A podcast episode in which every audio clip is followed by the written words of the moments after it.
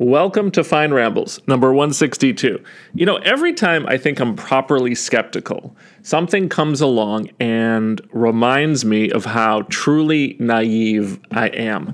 I was just going back over the last year and thinking about all the lies that I believed.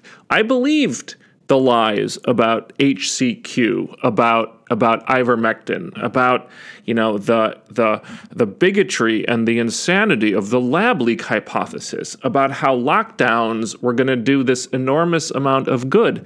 I I believed that protesters were tear gassed for a photo op. I believed the story about the Taliban bounties. I well, I kind of believed Russiagate, although that one always seemed a little extreme.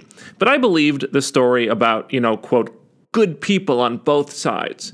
And and looking back, you know, it's discouraging to realize how easily fooled I was. Blind faith in our dear leaders is understandable. It's easier to just trust the guy at the podium. It's just easier.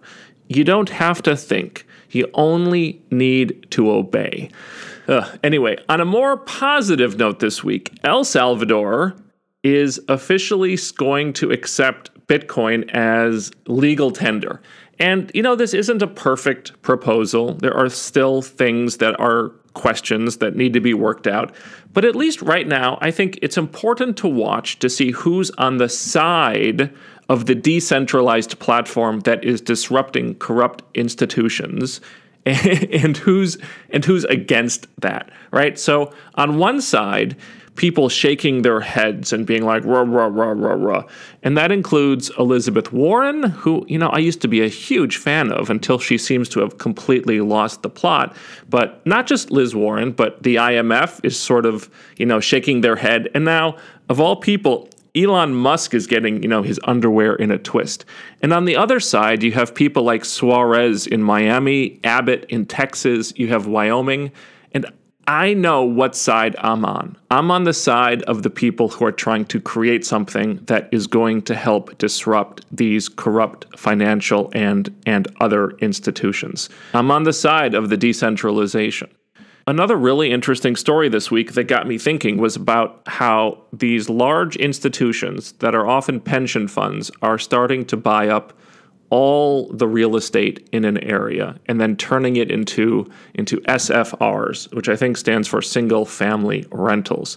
And just thinking about this some more, you basically have at this point a very unequal playing field to purchase homes between institutions and individuals. And there's three kinds of institutions that are really coming into this space and wielding a disproportionate amount of power.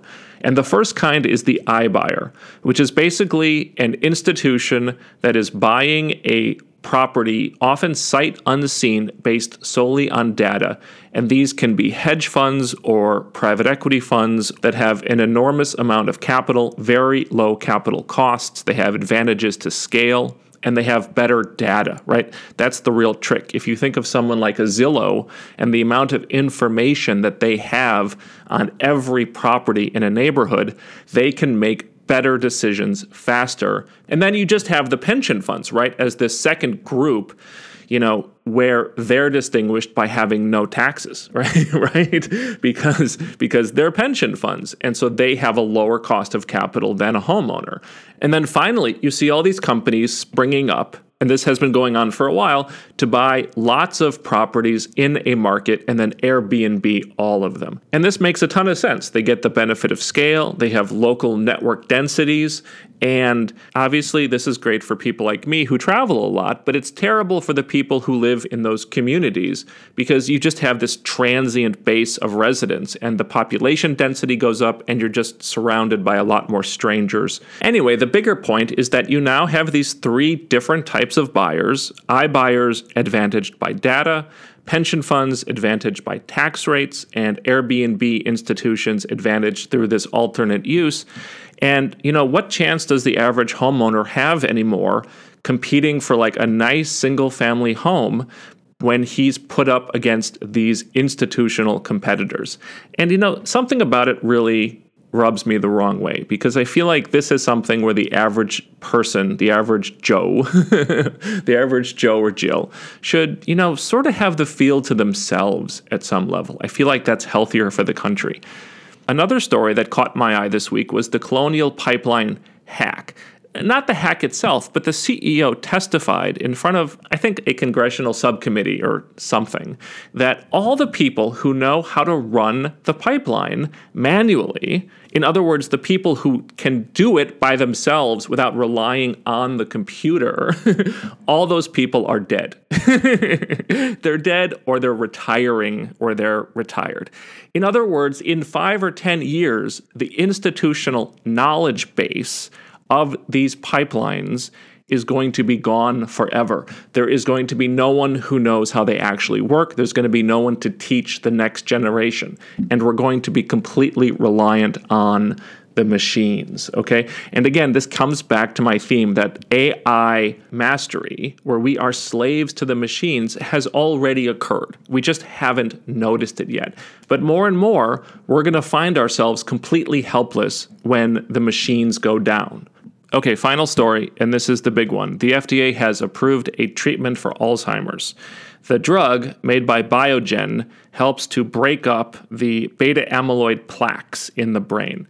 And the only problem with this is that beta amyloid plaques don't cause Alzheimer's, okay, any more than umbrellas cause rain. This is actually a case where it is correlation and not causation.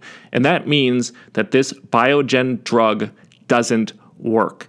Okay, you don't just have to take my word for this. At a meeting in November, the advisory panel that helps decide or helps advise the FDA on which drugs to approve voted 8 to 1 that the data was insufficient to show that the drug worked. But it gets worse. The studies were changed while they were still underway in order to allow some of the patients to get a higher dose. And for anyone who understands how clinical trials have to work, that is verboten. That makes all the data garbage, okay?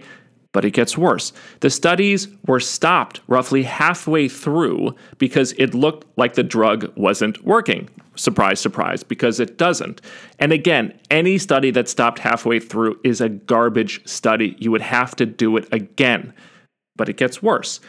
Biogen took the data and then reinterpreted it. Okay, they looked at it and changed the methodology of analysis retroactively after the trials had stopped. So they came into the study with one approach, and then once they saw the data, they changed the way they analyzed the data. Okay, that is again absolutely forbidden. That is p hacking after the fact, and it makes the conclusions garbage. But it gets worse. Here's someone who actually says it's a good trial and a good drug. He's Paul Aisen, and he's the director of USC's Alzheimer's Therapeutic Research Institute. And he says, My personal view is that the drug is an effective therapy. End quote. One little caveat to this Aisen gets paid by Biogen. Okay, so his testimony is worthless. It's garbage. Okay? But it gets worse. 40% of the treated participants in the trials developed severe side effects, brain swelling. Okay, so you have a drug that doesn't work and has significant side effects for 40% of participants. But it gets worse. The FDA is saying, well, look, we're going to ask for a third study just to make sure that we did this right. And Biogen came back and said, absolutely, we're going to complete that trial by 2030. but it gets worse. The studies were restricted only to people with early stage Alzheimer's, but the FDA, in their infinite wisdom, approved the drug for all cases, cases which were never even subject to these insanely garbage clinical trials in the first place. But it gets worse, okay? The Institute for Clinical and Economic Review recommended a price for the drug around $6,000 a year. Biogen, in their infinite wisdom, is charging $56,000 a year. Now, that's the charge master price, which means insurance companies can negotiate, but guess what?